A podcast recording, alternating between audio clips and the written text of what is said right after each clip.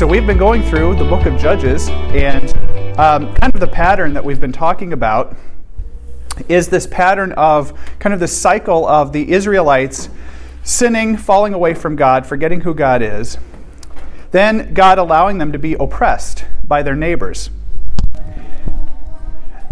Once they're oppressed by their neighbors, they tend to call out to God for help. And when they do so, when things get bad enough, God responds and he helps them and he raises up a judge. And the, the Hebrew word for judge also means leader. Last week we talked about one of the most remarkable judges of all, Deborah. And it's interesting too because a lot of the judges are flawed people. And we are going to read about that today in talking about Gideon, one of the more famous judges. If you were to ask people, a Christian or, a Jew, name the judges of the Old Testament, well, who's the first judge you think is going to come to mind? Uh, that's a good one, actually. Very good. I, good point. yes, that could be one of them. What's another one? Samson, right? and then Gideon or Deborah might be third or fourth on that list. And so today we're going to talk about Gideon. Now, another thing to keep in mind here is that these judges tend to be flawed. And, and we're going to see that today in that God raises them up. They tend to deliver their people, the Israelites, from oppression, from the, the yoke of bondage of their enemies. But then often they tend to fall back into the same problems that Israel was struggling with to begin with. and they kind of go right back to that cycle again. One of the interesting things about Deborah is you don't read that about her. You don't read about her flaws. Obviously, she had them. The Bible doesn't really speak about them. Today, we are going to talk about flaws. And in fact, I think we're going to jump right in to the Word of God. Judges 6. The people of Israel did what was evil in the sight of the Lord, and the Lord gave them into the hand of Midian seven years. And the hand of Midian overpowered Israel, and became and because of Midian, the people of Israel made for themselves the dens that are in the mountains, and the caves and the strongholds. For whenever the Israelites planted crops, the Midianites and the Amalekites and the people of the east would come up against them. They would encamp against them and devour the produce of the land as far as Gaza and leave no sustenance in Israel and no sheep or ox or donkey. For they would come up with their livestock and their tents.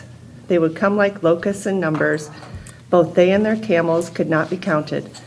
So that they laid waste the land as they came in. And Israel was brought very low because of Midian, and the people of Israel cried out for help to the Lord.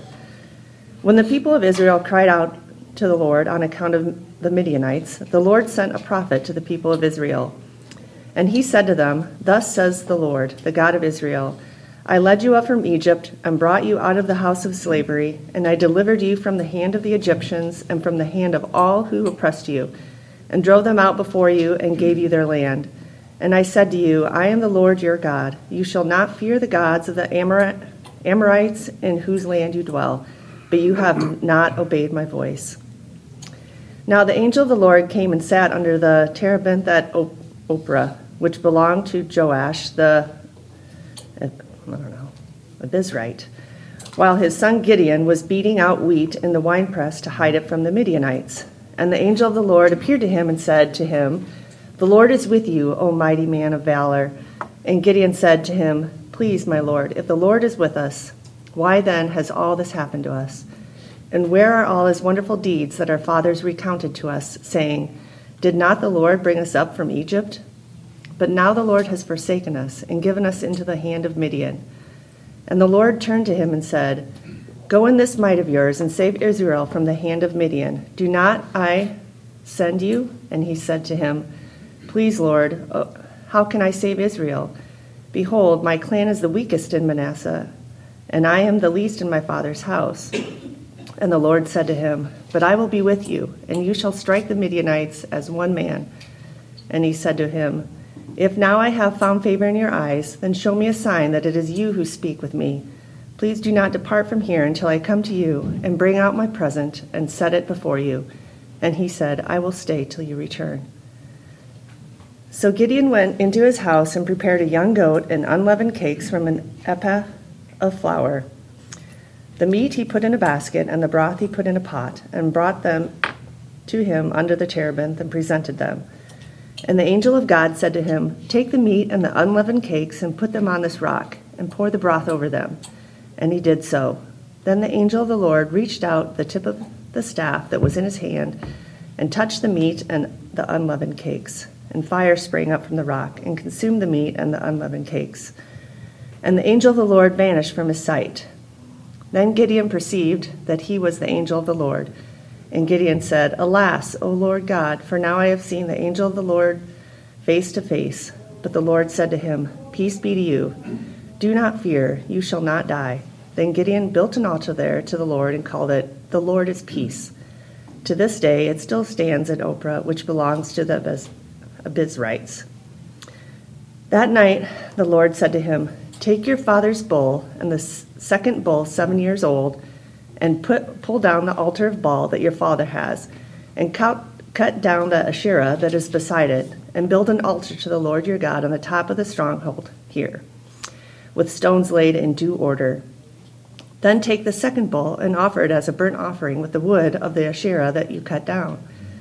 So Gideon took ten men of his servants and did as the Lord had told him. But because he was too afraid of his family and the men of the town to do it by day, he did it by night. When the men of the town rose early in the morning, behold, the altar of Baal was broken down, and the Asherah beside it was cut down.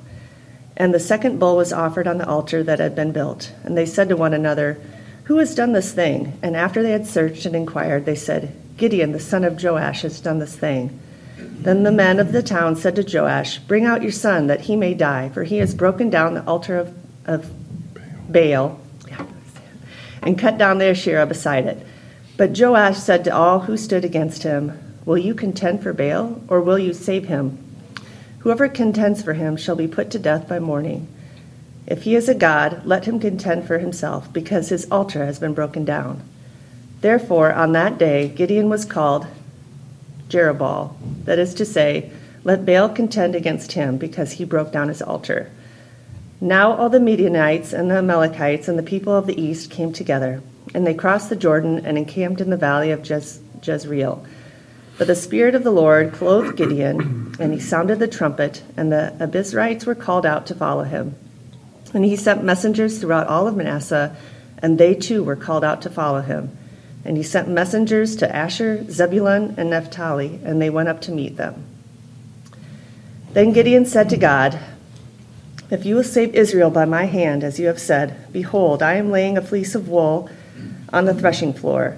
If there is dew on the fleece alone, and it is dry on all the ground, then I shall know that you will save Israel by my hand, as you have said. And it was so. When he rose early the next morning and squeezed the fleece, he wrung enough dew from the fleece to fill a bowl with water. Then Gideon said to God, Let not your anger burn against me. Let me speak just once more. Please let me test just once more with the fleece. Please let it be dry on the fleece only, and all the ground let there be dew. And God did so that night. And it was dry on the fleece only, and on all the ground there was dew.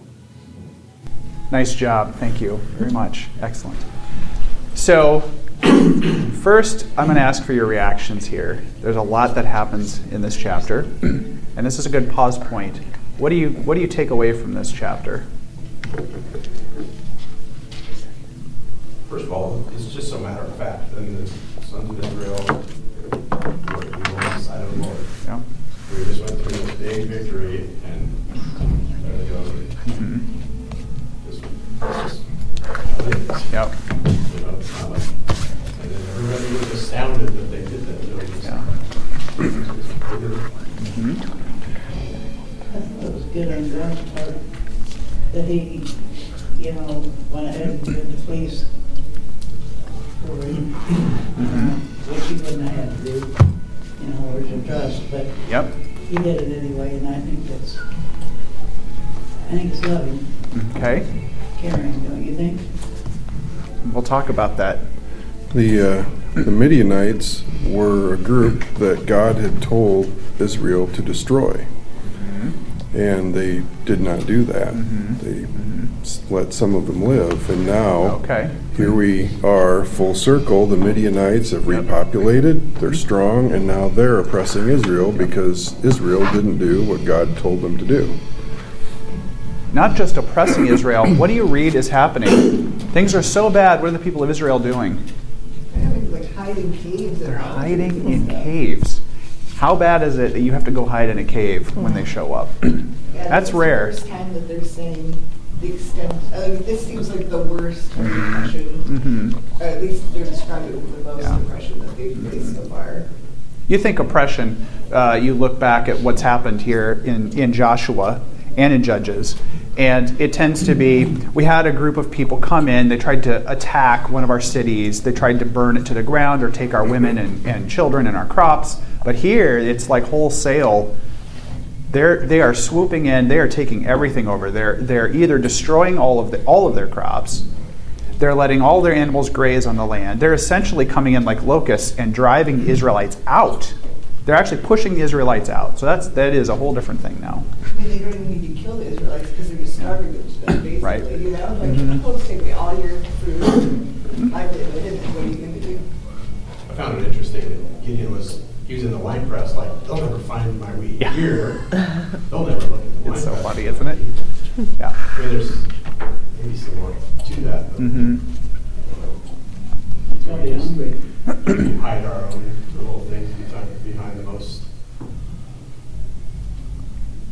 Makes me think of like, um, if I want to share with somebody something that I've struggled with, Mhm. and I'll go to a certain level. hmm You know, I mean, I'm not go all the way. Mhm. I'll go to a certain level and hopefully that will satisfy their, their belief in me, I guess. Okay. You know, maybe restore some belief. hmm I've got notes here that comment on why why Gideon was doing this in the wine press. Okay, please share that. Um, and it, it says that you know, the threshing process was normally done on top of a hill where the chaff could be spread out and the wind would blow it and it would make a big cloud and be easy to see from Okay. all over. And this is, you know, guessing that he was in this wine press because the wine press would be hidden in a lower area. It wouldn't be making all the, the cloud of dust and wouldn't be easily seen from the bands of marauders. That's fascinating. Okay. Seems logical. That makes sense to me, yeah. This person wasn't there either, so. Well, that's it, right. Who knows? Obviously, there was a reason. So, so let's let's ask then. let's take just one step back, and I want to talk about Deuteronomy six sixteen. This is really important, and this gets at what is happening here in Judges, with this idea of testing God. Now, we had several incidents here where Gideon tests him, and we would use the word test in English, but the Hebrew for, for this act, there's different words for the idea of testing God, and we're going to talk about that. First, I would like someone to read Deuteronomy 6 16. Who can read that for me? You shall not put the Lord your God to the test, as you tested him at Massah. So, this is the Hebrew word bakan. I'm not a Hebrew scholar, so I'm just guessing if that's how you say it. But this word means something very specific. It means to, to test, to try, or to tempt. so, this is test, try, or tempt. Guess where the meaning or the core idea of this word re, reappears in the New Testament? Well, Jesus quoted it when he responded to Satan in his uh, temptations in the wilderness. You shall not tempt the Lord your God. Exactly. That is exactly right. And that is the meaning that Jesus is referring to. Don't push me. Don't, don't push God into forcing his hand. Don't say, I'm about to do something horrible here, and if, you, if it's your righteousness, you stop me. Or vice versa. I'm about to do something, uh, you know, uh, you know, in a way that, that essentially forces God to act. It's, it's in God's realm to act when he wants to act. It's not your realm. You, you do not control God. Don't tempt him either in an evil way or a wicked way. This is contrasted with a different Hebrew word, which we see in Malachi 3 6 to 10. And if anyone knows what this is going to be here, this is, a, this is a very important part of the Old Testament. Who wants to read Malachi 3 6 to 10? For I, the Lord, do not change. Therefore, you, O children of Jacob, are not consumed. From the days of your fathers you have turned aside from my statutes and have not kept them. Return to me, and I will return to you, says the Lord of hosts. But you say, How shall we return? Will man rob God? Yet you are robbing me. But you say, Have we how have we robbed you? In your tithes and your contributions you have cursed with the curse, for you are robbing me, the whole nation, of you. Bringing the full tithe to the storehouse, that there may be food in my house, and thereby put me to the test, says the Lord of hosts. If I will not open the windows of heaven for you and pour down for your for you a blessing until there is no more need.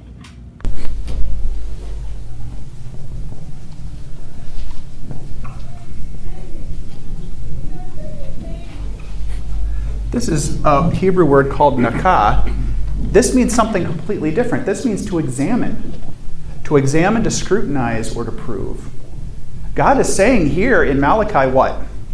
It's okay to do what? Yeah, It's okay to test obey him, test him through your obedience, Yes. not through some There scheme. we go. Test through obedience. God says, if your heart is right, if you if you do what I tell you, guess what's going to happen? I'm going to prove to you that I am God of the universe. But the first step is yours. In this, you have a whole different mindset from your heart. Your heart is in the wrong place. Well, then in Deuteronomy, Yep. He's saying, go test me like you did at Massah. Mhm. Well, isn't that when they were complaining that they didn't have water, and Mhm. then Moses struck the rock Mhm. instead of talking to the rock? Right. So, I mean, already they were going for a bad place. God had Mhm. taken them out of Egypt, He showed them all these things, He showed them that he could sustain them through Yep. manna and all these other things, and then they're like, oh, but we're thirsty. And it's like, well, he Mhm. could just give them water at Yep. a different time, too. Mhm. So, like, They they were- weren't using the evidence that they had before them to not, Yep. So let's talk about this. Gideon must be aware that he is pushing some boundary here, and he's worried. Why? Because when he says to God, I want you to prove to me you are who you are and you're going to do this, he says, Do not be angry with me. He knows, his conscience knows there's something going on here. But now I'm going to ask you. Here, Gideon is struggling with what key problem? himself. Trust, himself, faith. What does God do? He answers him. He doesn't strike him dead. He doesn't burn his town to the ground. He doesn't yell at him. He answers him and he does what he is asked. So, what are God's acts that he used to strengthen Gideon's faith? Let's list them. Well, at first he calls him, uh, what does he say to him? Uh, where is it? Very beginning. He calls him Almighty Man of Valor in uh, verse 12. Okay? So we have a situation where God God essentially builds him up. He needs that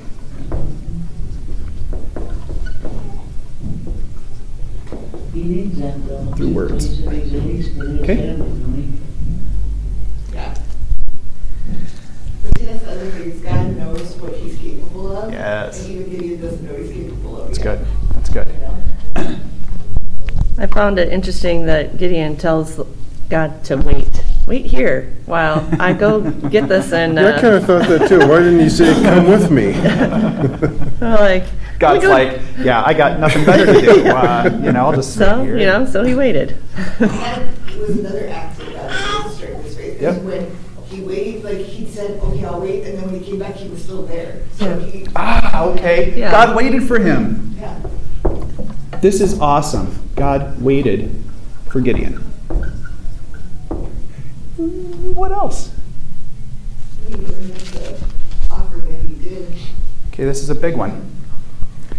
So, here, let's let's do this in, in order. So God builds him up. So basically, Gideon, here's the order. Gideon asks God for proof. Or I'm going to say more faith. You know, one thing say of- it. you know, Yep, in go ahead. Gideon's defense there Yep.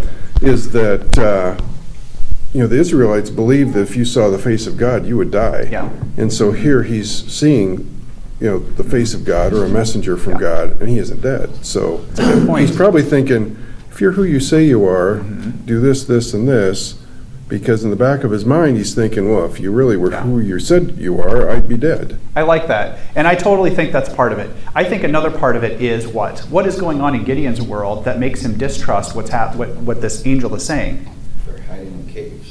Yeah, Their life they're having, sucks. a, they're having a rough He was- time. he's like, we're, you know, all these stories we heard about, you know, he they took them out of Egypt and provided for them in the Mm-hmm. desert, you where, where are you, basically? And, his own father has his own Yes. altars to Baal. Yeah. And Asherah. And one of those Asherah poles. So, I mean, he's grown up in a house where his own family doesn't worship Jehovah God, so. Let's write this down. His own family is not right with God. He is suffering. And so then what? I, as we go through this, I want you to apply this to your life. I want you to apply this to the modern day. Think of Gideon as Roger Howard or Laura Freeman or Brian Freeman, right? It's, I'm struggling. I am seeing evidence that suggests the contrary of what maybe I would think God is doing, okay? And so, what, what am I going to do, or what did Gideon do? He's confronted with the opportunity to trust God. Ooh, that's a, maybe I should say it that way. Okay, back up. It's, you're not going to be able to read this. you know how they say, offers the opportunity to trust Him. Please, God, strengthen my faith. Okay, He gives you opportunities to believe, right? to challenge your faith. So God gave him an opportunity to trust Him. Gideon responds by saying, Prove it. How many of us, when confronted with what we think God wants us to do, have in our hearts, even if you didn't say it, if in our minds somewhere deep inside said, I want God to prove, prove it to me. I'm going to raise my hand because it happens almost every day.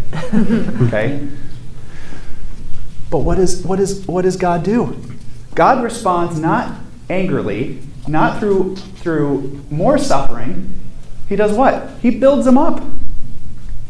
I believe in you, Laura Freeman. I believe in you, Steve Cruz. I'm going to prove it to you. Then what? He was patient. He was patient. God waited for Gideon. He was very patient. Thank God he was patient. Yes. Now, here's a key part. What did, how did Gideon play a role here? What did Gideon do? Well, God asked him, and God really put him to the test Yep. in this next part when he asked Gideon or told Gideon he Mhm. needed to tear down the altar for Baal and the Asherah pole. Gave instructions to Gideon. And how did Gideon respond? He did it, but He he, did I it. mean, he did it at night, but he bit, still yes. did it. Gideon kinda responds. Because Gideon knows that by doing that, there's going to be repercussions. People are not, he's not going to win any friends. I like to go, yep. is weird, because then his, you know, his dad, it's his dad's Yep. altar. And then his Yeah. dad supports him and is like, well, if it's Baal's altar, like, oh, got torn down, let Baal fight. Yeah. Isn't this the shock of the century, Yeah. right? Yeah. You're like, my dad's going to kill me. He stood up for him. Gideon kind of responds. So then, what does God do? He mo- he moves uh, Gideon's dad's heart. And I think he's, maybe we get put in a position in our lives where we feel like we can't do anything about it. It's Mhm. it's just the way it is, it's just the way life is, this is just what we do. And we're gonna go along with it. You know, But we know, you know, in our heart of hearts that it's not right. But then what happens? God provides a very clear sign that he is who he says he is. And this is one of the big miracles here. What happens? No, no, no, before that. With the fire. Oh yeah, he just he cons- he consumes um, the s- the food or whatever that. God acts powerfully to prove his words, essentially. Now, I thought he did that before. He did. well, so Yeah. so what we have here is He did that yeah. after the waiting. Exactly. So, so basically, the sequence of events is, you know, Gideon has this crisis of faith. God gives him, tells him he has a job for him to do. Gideon says, "Well, you've got to prove to me you are who you say you are." God says, "Okay, well, here, uh, you've got to, you've got to sacrifice to me." Let's see here. Gideon prepared the young goat. Let me just make sure I get the order right here. Don't go away until I come back with my offering. So the offering is the first thing. He prepares the offering, he puts it down, and he says, Go put it on the rock, pour it out, and with the tip of his staff, the angel of the Lord touched the meat, and the bread and fire flared from the rock, consuming it. Gideon realized that it was the angel of the Lord, and he said, What? Ah, sovereign Lord, I have seen the angel of the Lord face to face. But God, knowing that he was freaked out by this, said, Peace, don't be afraid, you're not going to die, I'm not going to burn you up. So he builds an altar. So this is the first one. okay? So then what happens? Then he has more instructions for him. That same night, the Lord came to him and said, I have more for you to do. So now we have, God has more instructions. And what are his instructions now? Now, his instructions go beyond just simple worship. So here, let's do this. Gave instructions to Gideon for worship. okay? Or a little sacrifice, I would say. Because he had this. Gideon does it on his own. Yeah, okay. You know. Okay, so then let's do that then. Let's say for, for worship, but he sacrifices. That's fair. Yeah, because he says, "Give me, you know, give me a sign that is really you talking to me. Don't go away until I come back and bring my offering." Mm-hmm. Then he goes. Okay, okay, that's fair. Let's do it that way then. Um, let's The only instructions he gives him before Yeah. that are just that, hey, you are gonna be fighting like you're one man. Okay, let's do it Gideon's that way. Yeah, yeah, I don't know that I'm really a fighting person. Fighting. No. Gideon responds. Gideon's a lover, not a fighter. Worship. Okay, okay, I'm fine. I'm fine with that. Let's do that. Okay, any sacrifices. Okay. But now, what's the sequence? Now God says what? Now I actually have, you know, something for you to do. I want you to go do what? Turn on that. Okay. Here. This is he wants Gideon to act in the world, act for righteousness. And I have, you know, was this an act that was likely to bring Gideon a lot of good things in his life? Yeah. No. No. His own family. Yeah. Interesting. Yeah. Sorry, there. How about somebody that don't care for him? Well, also, part of that, he's moved out of the wine press from the valley Yeah. and put it on top of the stronghold over here for everyone to see. Yep. In uh, verse Ooh, this is good. 25, Mhm. 26. You know, and I think what, what's happening here is God is building Gideon up in his confidence. Yeah. And then now he's bringing in more people Okay, let's to write build up their confidence that God is, God is here and we have a job to do, get it done. Meant to continue to build up Gideon. Look, God knows us. He knows you can't go from zero to 100 overnight. So he's obviously taking Gideon through a series of steps to slowly build him up, right? Now, Gideon responds how we would respond. Now, I'm sorry. Uh, Look, I'm, I'm a hypocrite. If I saw angel of the Lord touch a rock and all of a sudden my food burned to a crisp right in front of me, that'd be pretty good evidence that this guy knows what he's saying and I better not screw around with it, right? But Gideon is not just being asked to now go out on street corners and, you know, read scripture to people. He's being asked to do something very serious and very threatening.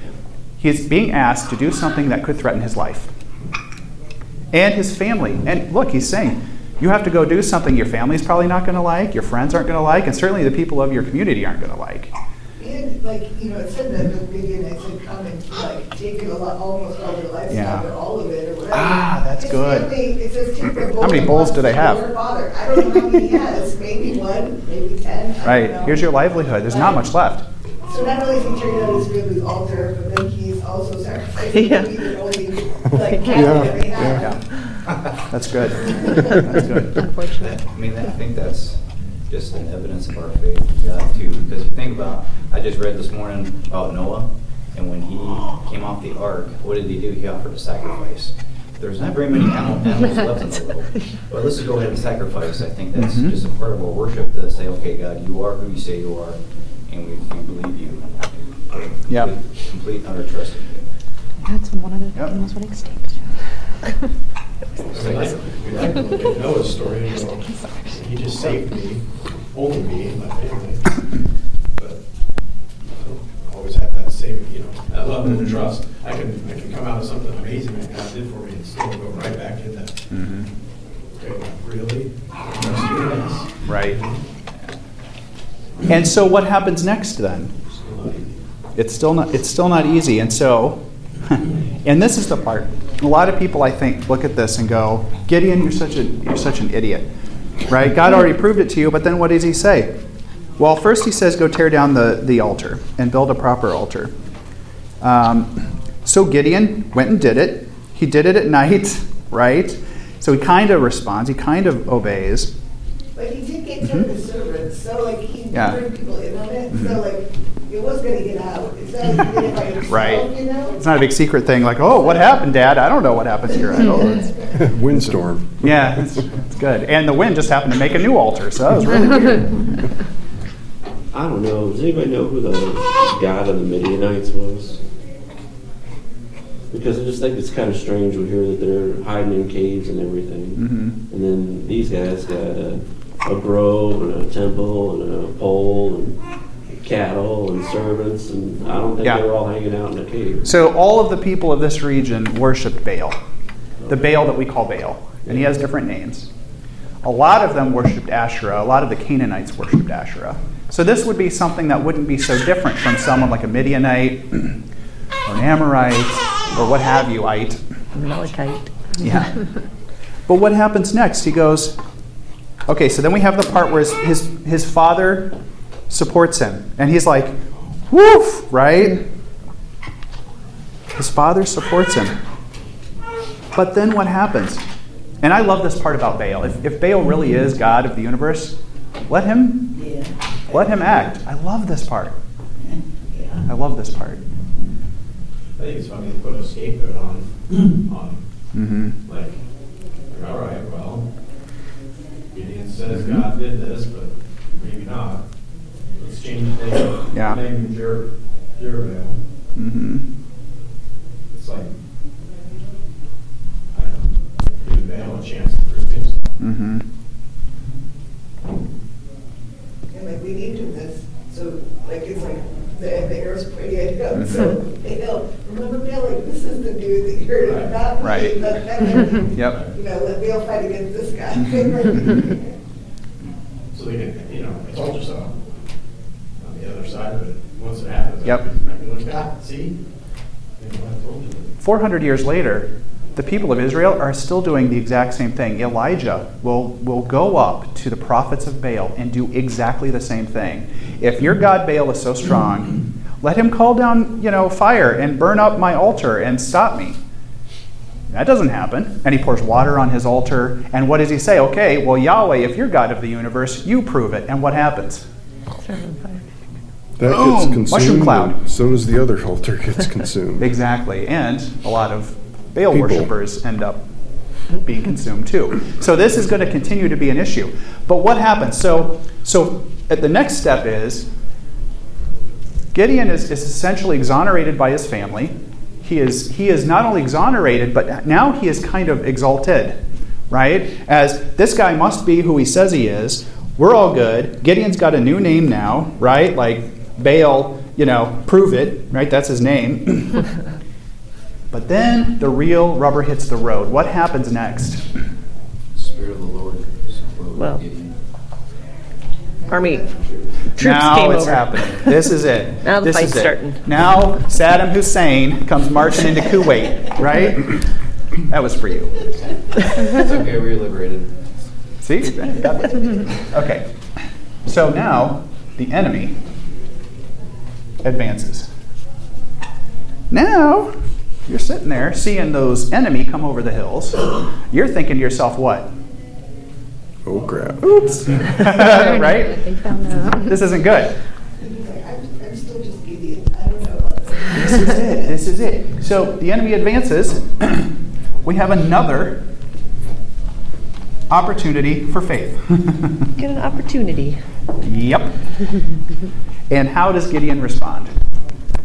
Probably how you and I would respond. Let's try this fleece thing out. Yes, the fleece, the famous fleece story. And so, what is the fleece story? The first one is okay, okay, okay, God. You are who you say you are.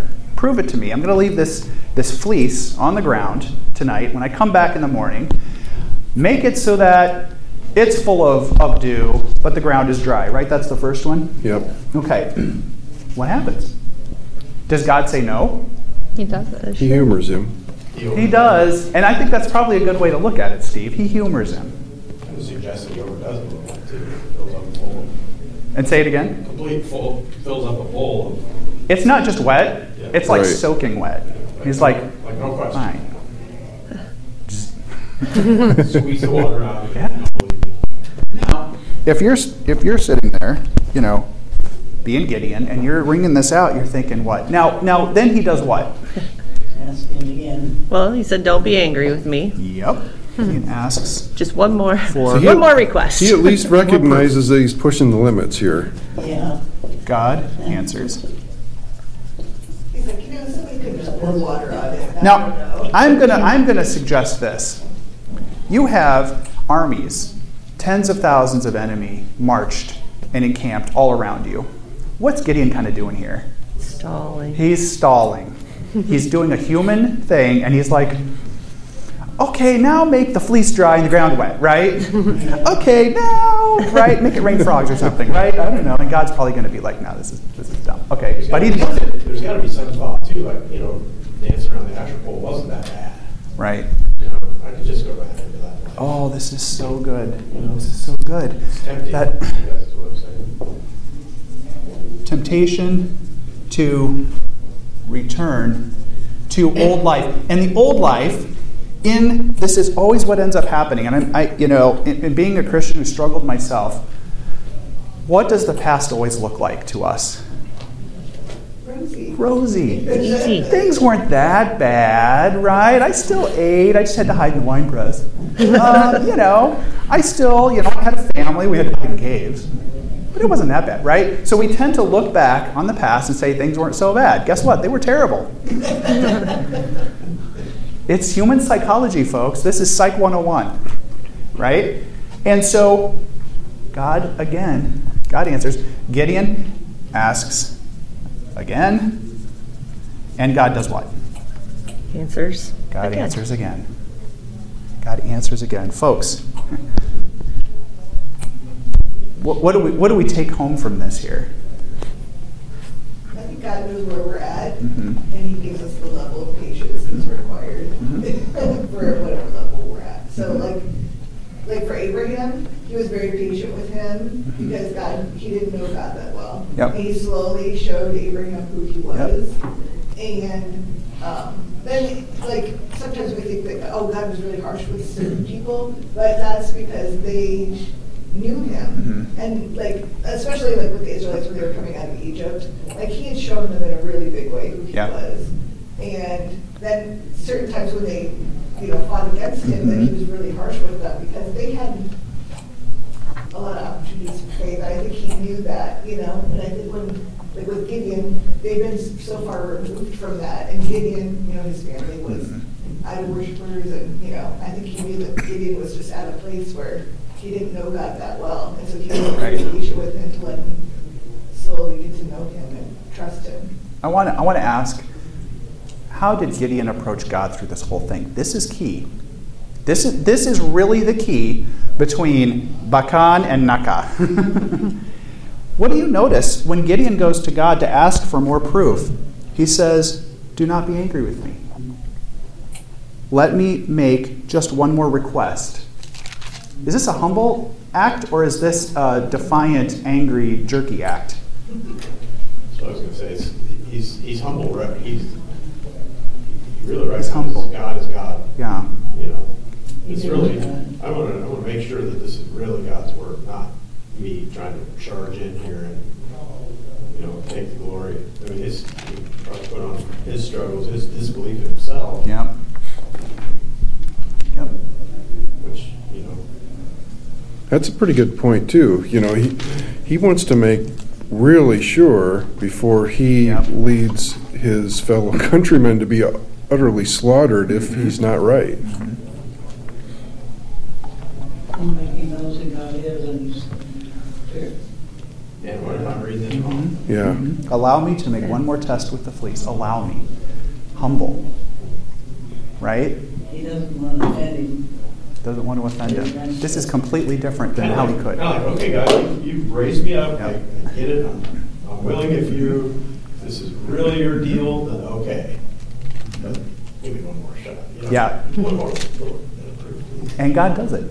And God is humble. Uh, well, I, not hum- God. God is patient, I should say. He said, let Um, me, let me have one more. Mhm. And I would probably be like, how about 10, 15? Yep. You know, I look back on places in my life Yeah. where, that I've been obedient, and it's a, quite Yeah. a process to get to that obedience. Yep, it takes time. And, and honestly, we don't know how long passes here. It kind of makes it sound like it was just a couple of nights from the narrative here, um, from start to finish. Um, you know, uh, when all is said and done, uh, you know, whether it's a couple of nights or it's a couple of years or a couple of decades, like what Laura says, I think God knows each one of us and what, what it will take to get us on the path if we're willing to play our part. Now, this is the end of Act 1, okay? Now we're ready for Act 2 and Act 3, okay? Let's go ahead and read Judges 7, because now we have the prep. The prep is finished. Well, it's not really finished. It's kind of we're at a point where God has, has made himself very clear to Gideon. Gideon has now responded and seems to understand um, that this is going the right way, the way it should be going. Judges 7, let's read the entire thing. So Jerubbaal, that is Gideon, and his army got up early and went as far as the spring of Harod. The armies of Midian were camped north of them in the valley near the hill of Moreh. The Lord said, Lord said to Gideon, You have too many warriors with you. If I let all of you fight the Midianites, the Israelites will boast to me that they saved themselves by their own strength. Therefore, tell the people, Whoever is timid or afraid may leave this mountain and go home. So 22,000 of them went home, leaving only 10,000 who were willing to fight. The Lord told Gideon, There are still too many. Bring them down to the spring, and I will test them to determine who will go with you and who will not. When Gideon took his warriors down to the water, the Lord told him, Divide the men into two groups. In one group, put all those who cup water in their hands and lap it up with their tongues like dogs. In the other group, put all those who kneel down and drink with their mouths in the stream. Only 300 of the men drank from their hands. All the others got down on their knees and drank with their mouths to the stream. The Lord told Gideon, With these 300 men, I will rescue you and give you victory over the Midianites. Send all the others home. So Gideon collected the provisions and ram's horns of the other warriors and sent them home, but he kept the 300 men with him. The Midianite camp was in the valley just below Gideon. That night the Lord said, Get up, go down into the Midianite camp, for I have given you victory over them. But if you are afraid to attack, go down to the camp with your servant Purah. Listen to what the Midianites are saying, and you will be greatly encouraged. Then you will be eager to attack. So Gideon took Purah and went down. So, in other words, Gideon was afraid, so he took Purah. went down to the edge of the enemy camp. The armies of Midian, Am- Amalek, and the people to the east had settled in the valley like a swarm of locusts. Their camels were like grains of sand on the seashore, too many to count. Gideon crept up just as a man was telling his companion about a dream. The man said, I had this dream, and in my dream a loaf of barley bread came tumbling down into the Midianite camp. It hit a tent, turned it over, and knocked it flat. His companion answered, Your dream can mean only one thing. God has given Gideon, son of Joash, the Israelite, victory over Midian and all its allies. When Gideon heard the dream and its interpretation, he bowed and worshiped before the Lord. Then he returned to the Israelite camp and shouted, Get up, for the Lord has given you victory over the Midianite hordes. He divided the 300 men into three groups and gave each man a ram's horn and a clay jar with a torch in it. Then he said to them, Keep your eyes on me. When I come to the edge of the camp, do just as I do. As soon as I and those with me blow the ram's horns, blow your horns too, and all around the entire camp and shout for the Lord and for Gideon. It was just after midnight, after the changing of the guard, when Gideon and the 100 men with him reached the edge of the Midianite camp. Suddenly they blew the ram's horns and broke their clay jars. Then all three groups blew their horns and broke their jars. They held the blazing torches in their left hands and the horns in their right hand, and they all shouted, A, a sword for the Lord and for Gideon. Each man stood at his position around the camp and watched as all the Midianites rushed around in a panic, shouting as they ran to escape. When the 300 Israelites blew their ram's horns, the Lord caused the warriors in the camp to fight against each other with their swords. Those who were not killed fled to places as far away as Beth Shittah near Zerah and to the border of Abel Meholah near Tabbath. Then Gideon sent for the warriors of Naphtali, Asher, and Manasseh, who joined in chasing the army of Midian. Gideon also sent messengers throughout the hill country of Ephraim, saying, Come down to attack the Midianites, cut them off at the shallow crossings of the Jordan River at Beth Barah. So all the men of Ephraim did as they were told. They captured Oreb and Zeb, the two Midianite commanders, killing Oreb at the rock of Oreb and Zeb at the winepress of Zeb. And they continued to chase the Midianites. Afterward, the Israelites brought the heads of Oreb and Zeb to Gideon, who was by the Jordan River. What do you take away from this? First of all, it's super weird that over 9,000 of them lapped up the water with their tongues. That's so weird. It's weird. Normal people are like, Right. deep thoughts. Hmm? I thought it was the other way around. I thought it was 9,000 bowed down to drink. Well, I, I- the point is that, that you know, how, many, how many people today, when they need a drink, go and they, you know, sticking their head in the water, right?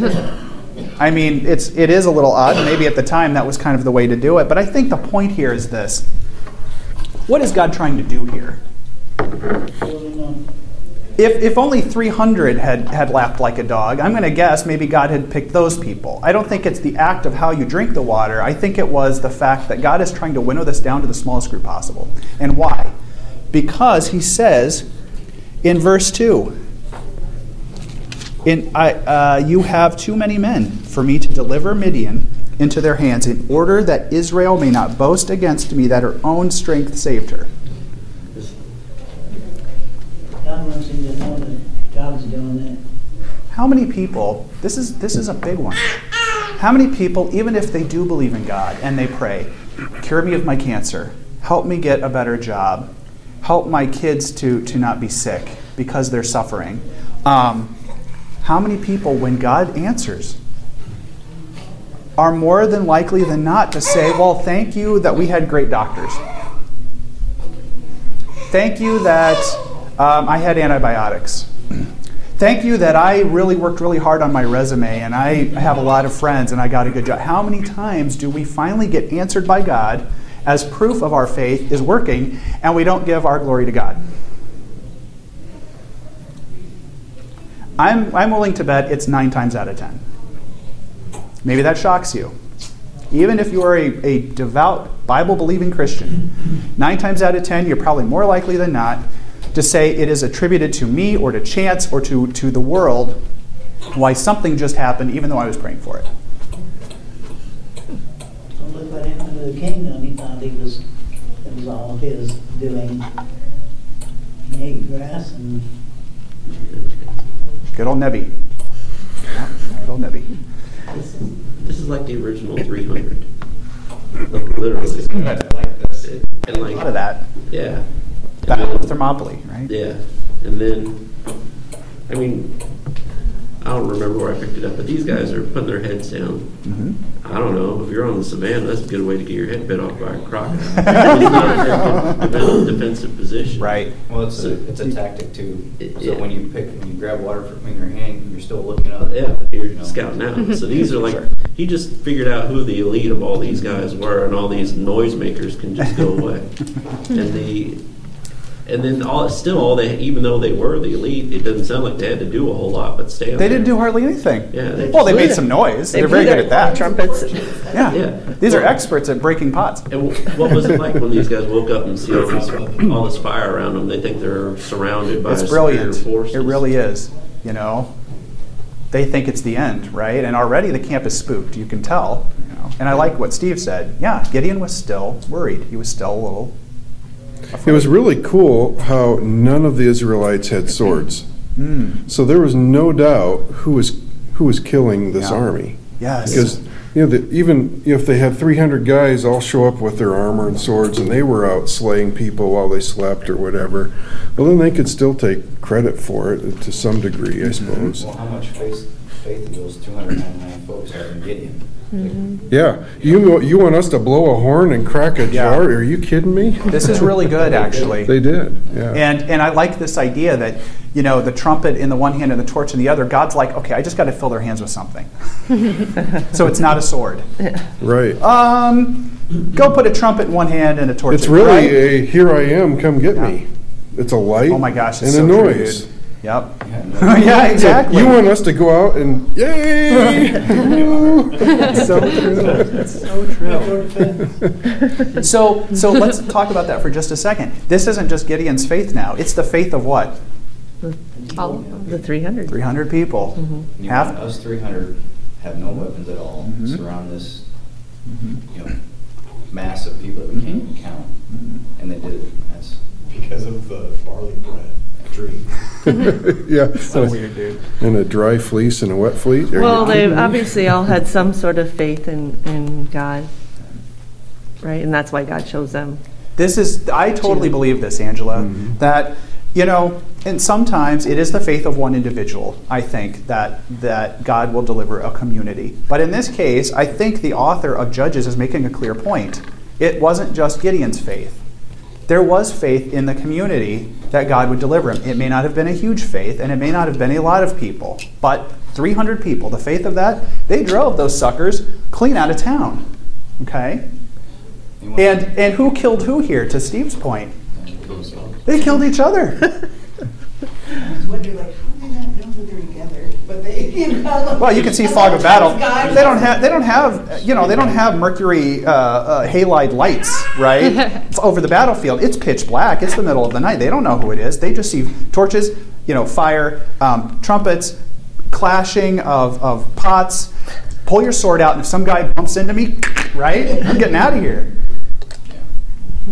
I like that uh, God moves it down to 300 after Gideon it twice. Oh, So yeah. Gideon has this huge army. Yeah. And then God's. And he's probably feeling pretty good. He's like, okay, I can do this. And so he did Yeah. test God, and so now he's like, okay. And then God's like, okay, well, we're going to roll it down to 300. So I'm going to, like, build your faith even more because I'm going to show you that with your 300, like, The- Even the twenty-two thousand didn't compare to the, they had more camels than the sands on the sea.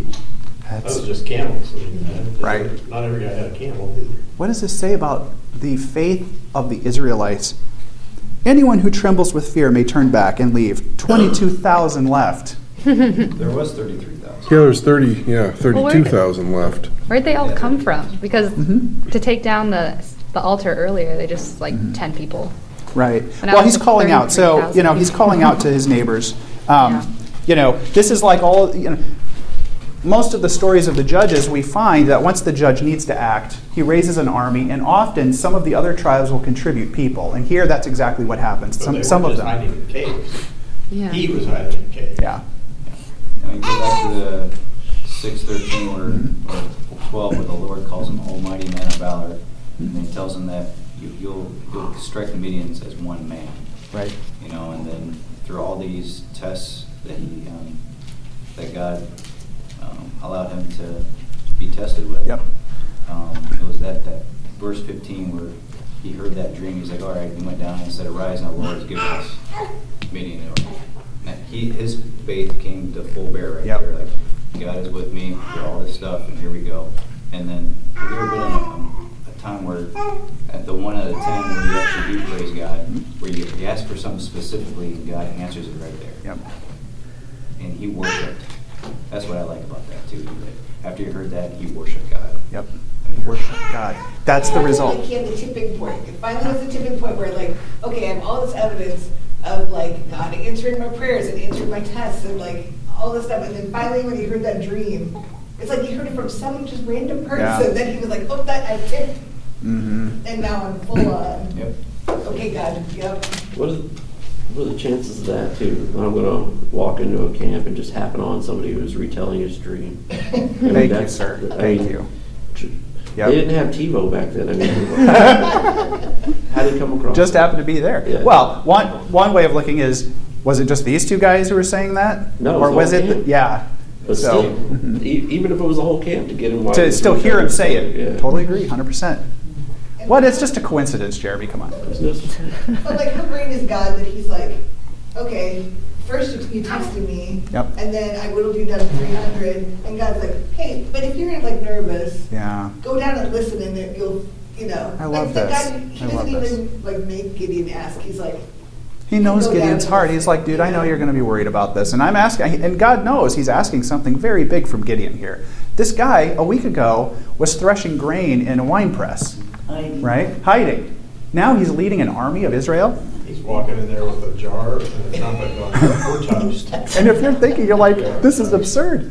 I have a footnote here Yeah. regarding the the bread, Okay. um, and it said, you know, barley bread tumbled into camp, and barley bread, it says, was half the value of wheat bread, and or barley was half the value of wheat, and the bread was considered inferior, and so that's part of their understanding that this inferior force was going to come into their camp and destroy Ah, them. I like that. That is really cool. I was just imagining a giant oat bran muffin. uh, this, this is a lot more logical, Steve. Before we get out of here, I really want to make this final point, and it's what's getting at here this whole idea of testing God.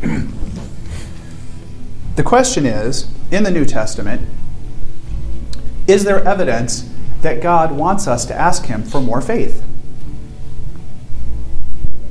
You can read it for yourself. The New Testament is full of examples where even Jesus himself says, I am, I am praying for you to increase your faith.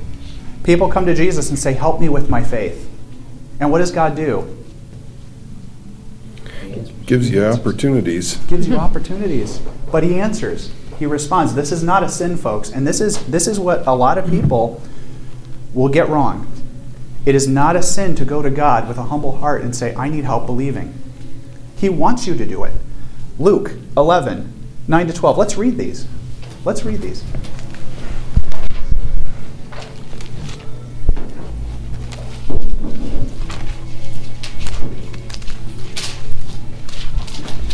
I can read it. Go ahead.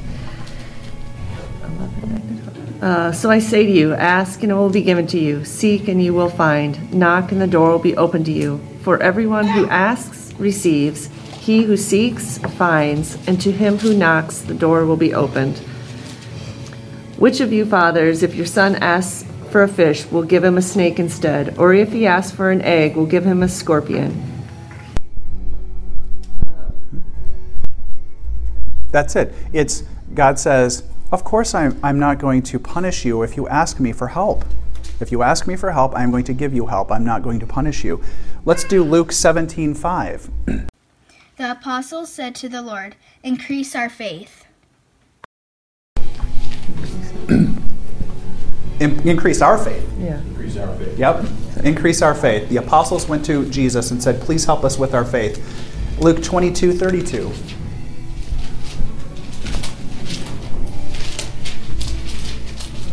Nicole wants to read that. Oh, okay. But I have prayed for you, Simon, that your faith may not fail, and when you have turned back, strengthen your brothers. Jesus himself says, I am praying to the Father that Simon, your faith increases. And not only that, what happens when your faith does increase? You'll help each other.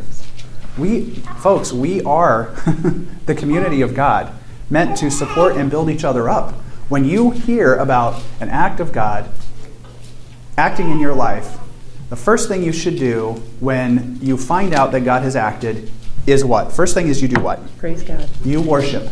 You worship God and give thanks. And the second thing is you do what? Tell everyone else. You tell the world. You tell the world. Mark 9:24 we, we don't have to read these. Mark 9 24 and then Romans 12 1 to 2 and 6 to 8. The point here, folks, is this it is not a sin, far, far from it, for you to ask God to help you with your faith.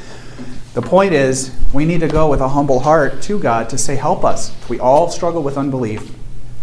And in Gideon's case, I think it's a perfect example of God will be patient with us, He knows each of our hearts. And if you're willing to trust God and step out in faith and do what He asks, it's, it's baby steps. It doesn't happen all overnight, but if you are willing to go with God slowly and surely, He will go with you. Thank you. Uh, this is a great way to end the story of Gideon for today. Next week, we will finish Gideon's story, which gets a little more uh, dark, and we will get into the next part of Judges. So thanks for joining.